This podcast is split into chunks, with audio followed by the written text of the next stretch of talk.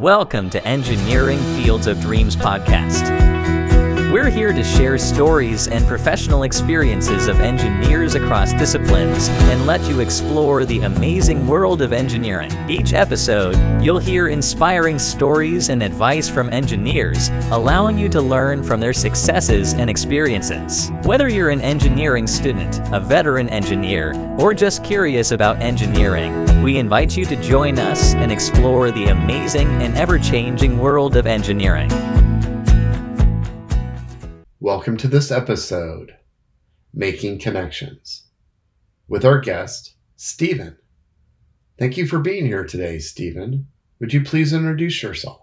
Hi, Matt. Thanks for having me on your podcast. My name is Stephen Lu. I'm currently a program manager at Applied Materials. I'm part of the obsolescence management office where we lead a bunch of strategic initiatives to allow our company to be more proactive about obsolescence rather than reactive. Um, a good example is how do we make sure that our new product designs don't have obsolete parts on them rather than when we build it, we realize we can't buy the parts. Previously, I spent seven and a half years at Lockheed Martin as an aerospace and defense company. I started there as a systems engineer, uh, eventually got into a rotation program, which allowed me to do rotations in risk management, satellite operations, and project management. I was a project manager for two and a half years, eventually got my master's in engineering management, and that led me to become a program manager at Applied Materials today. I've been at Applied Materials for, for a year and a half now. My bachelor's was in computer engineering, so I have a little hardware and software background, and then became a systems engineer at Lockheed. Uh, on the side, I've been posting content on LinkedIn consistently since 2017. I started with monthly articles where I shared my goals for the year and my progress towards them. In 2018, I challenged myself to do a 52 week challenge of videos where I shared career advice. It was my first time putting myself out there, but um, I had a lot of fun doing it. That I eventually put weekly videos up for three years in a row.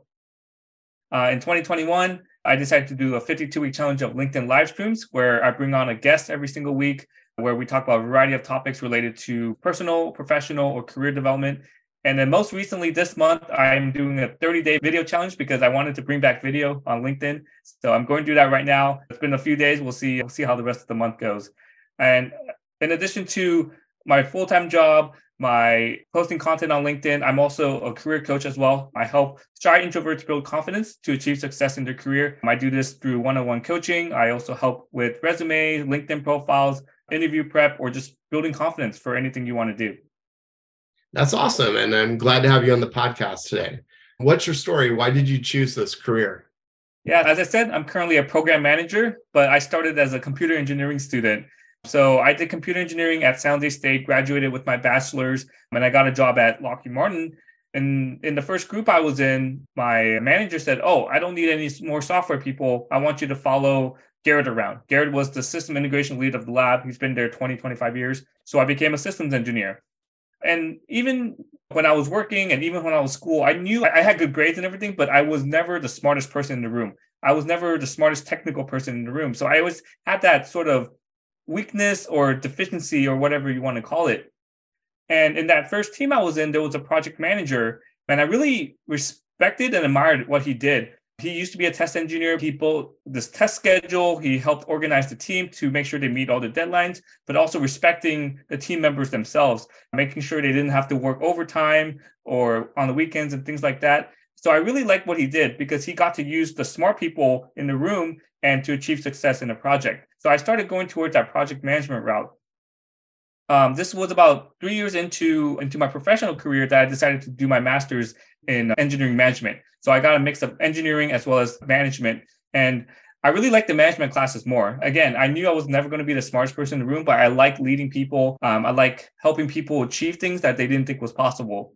And in my introduction, I mentioned I got into a rotation program, and my third and final rotation, I was a project manager. So this is where I actually applied what I learned from my master's into a real life problem, which was the best way to learn. I had to deal with a multi million dollar budget. I had to create a schedule, adjust the schedule. I had to lead engineers. I had to work with suppliers. I had to present to customers. So I learned a lot in that role. And for me, in that role, I was leading individual projects. But now the next obvious transition was to get into program management, which is what I'm doing today um, at Applied Materials. I'm leading strategic initiatives that we apply across the entire company. It has an effect across the entire corporation. And now I have to think more strategically. How do we, in the example I shared, how do we make sure our new product designs don't have obsolete parts? So I came up with a new scoring criteria, came up with uh, automation methods with scripts to help do all the scoring and processing a lot quicker. I'm about 10 plus years into my professional career from graduating with my bachelor's and it's it's been quite a road, right? Starting from computer engineering to systems engineering to project management now to program management. So I would just say be open to any opportunities and you'll never know what come your what will come your way. For sure. And I think a lot of people find their way to engineering management a lot like you did. And that it's a very important role because you have to have sufficient technical knowledge. And as you mm-hmm. said, you don't have to be the smartest person in the room, but you need to be able to bridge the conversation between the business people and the engineers mm-hmm. for success of the company. So it's a very vital role. Mm-hmm. Absolutely. Yeah. The one biggest thing I learned as a project manager was communication. And it's not just being able to communicate well, but being able to communicate to different people. If I have a problem and I talk to an engineer, then we can go into details about how we're going to solve this technical problem. But if I present to my management or to the customer, I just need to give them two bullet points. Here's the problem. You know, this is what I'm going. To, uh, this is what going to take to, to solve it, and what I'm going to be done. This is the timeline and how much it's going to cost.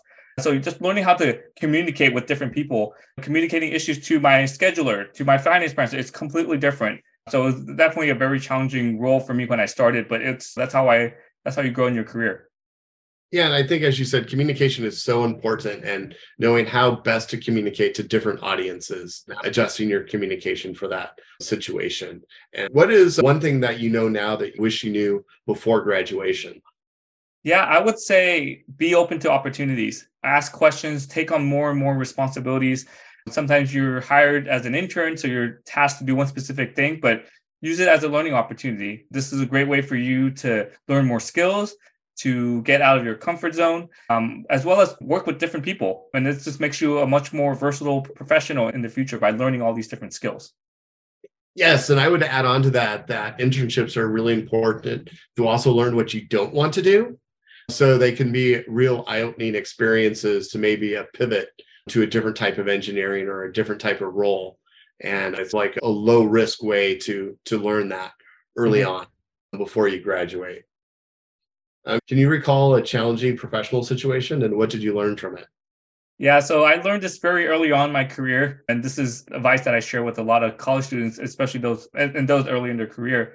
So, in my first job as a systems engineer at Lockheed Martin, typically as an entry level employee, you start at level one. After two years, you become a level two. After three years, after that, you become level three. That's the timeline. So, I was two years in into that job, and I asked my manager. I said, "Can I can I get a promotion?"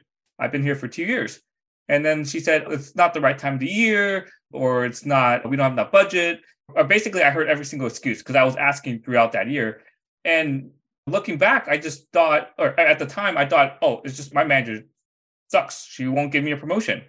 And then eventually, three years into that team, I decided it's time for me to move on. I'm not getting promoted here. I'm, I went to another group, and then that manager wouldn't promote me either. So now looking back at that situation, I learned that I have to be I have to have good communication with my manager. I can't assume my manager knows what I'm working on. And that was the case in that first job where everyone in the team knew what I was working on. I got great reviews, I got great feedback from my team, but my, my manager didn't. She didn't really know what I did. She just took what everyone provided as inputs and put it into my review, and I got great reviews. My lesson learned from that is make sure your manager knows exactly what you're working on, but also they have to know what your goals are, what your ambitions are. So after a few years after that, after realizing what I didn't do, I was proactive in making sure I had at least a monthly check-in with my manager, talk about what I'm working on, what my challenges, what my goals are, et cetera, et cetera. And then in my current job now at Applied Materials, this is the best manager I've had so far in my career. I've had six or seven managers. He was proactive in having in making sure we have a weekly one-on-one check-in. And it's not just talking about work, we talk about stuff going on in our personal life. So we really build that connection between me and my manager. Like I know he has trust in me. I trust him 100%. I'm transparent with everything that I'm working on, with any issues that I'm having.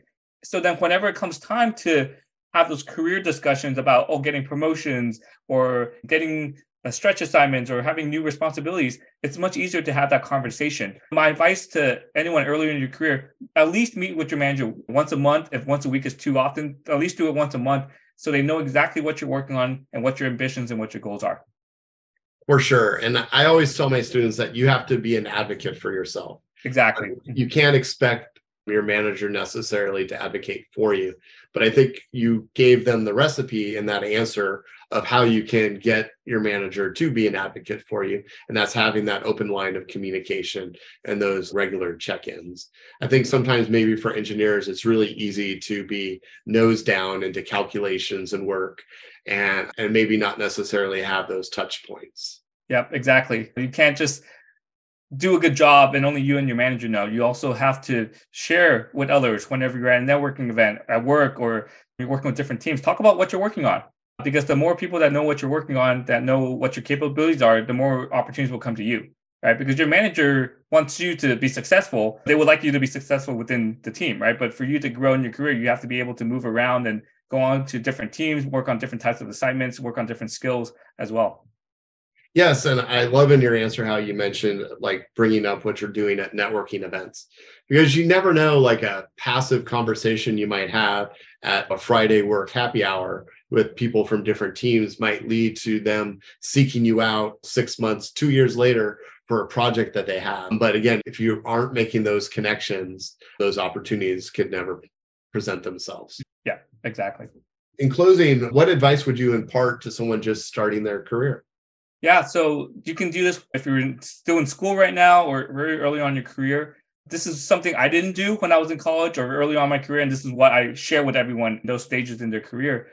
Is make sure you need to join organizations and hold a leadership position in these organizations. So if you're an engineering student, you can join ILE, right? For example, um, it doesn't even have to be related to your major. You can join a fraternity, sorority. You can join a soccer club when you're in school when I was at Lockheed Martin, we had these groups called employee resource groups for different minority groups. So I joined PAN, which was the Professional Asian American Network. So by joining these organizations and taking on a leadership position, this is the best way for you to gain leadership skills, to gain networking skills, as well as communication skills. I didn't share this in my introduction, but when I applied for that rotation program, I didn't get in the first year. And they say, and the reason was I needed more leadership experience. I couldn't get leadership experience by taking over my lead's job because he's been there 25 years. So where else can I get leadership experience? I joined an organization. And from there, I was the mentoring and professional development chair for our local chapter, where I led speed mentoring events as well as professional speaker events. So I got comfortable with being on stage, facilitating the event, introdu- introducing the speaker. And a year later, I became the site lead. So then now I had even more leadership skills. I have to be able to host a monthly meeting talking to our, our community about the events that we're having this month or the results of the previous month. I send out weekly emails about here's our upcoming event, events and here are other events you can also go to. And it got to that point where everyone around campus knew who I was because I was in this leadership position. I was so involved in all these different events and organizations that everyone knew who I was.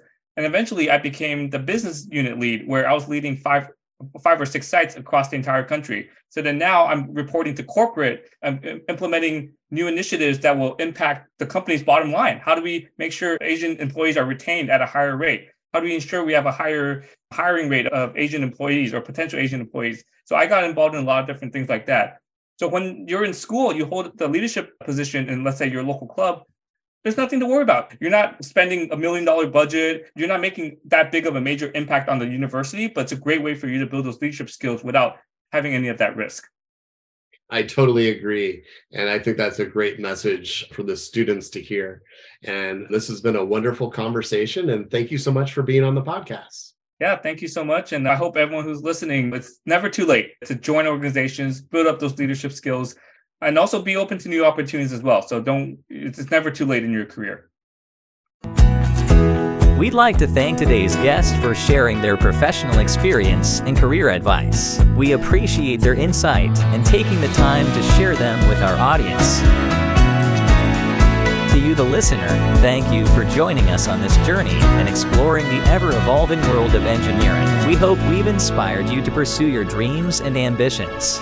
Let us know if there are topics or fields you'd like to hear more about. Until next time, we wish you the best of luck on your engineering journey.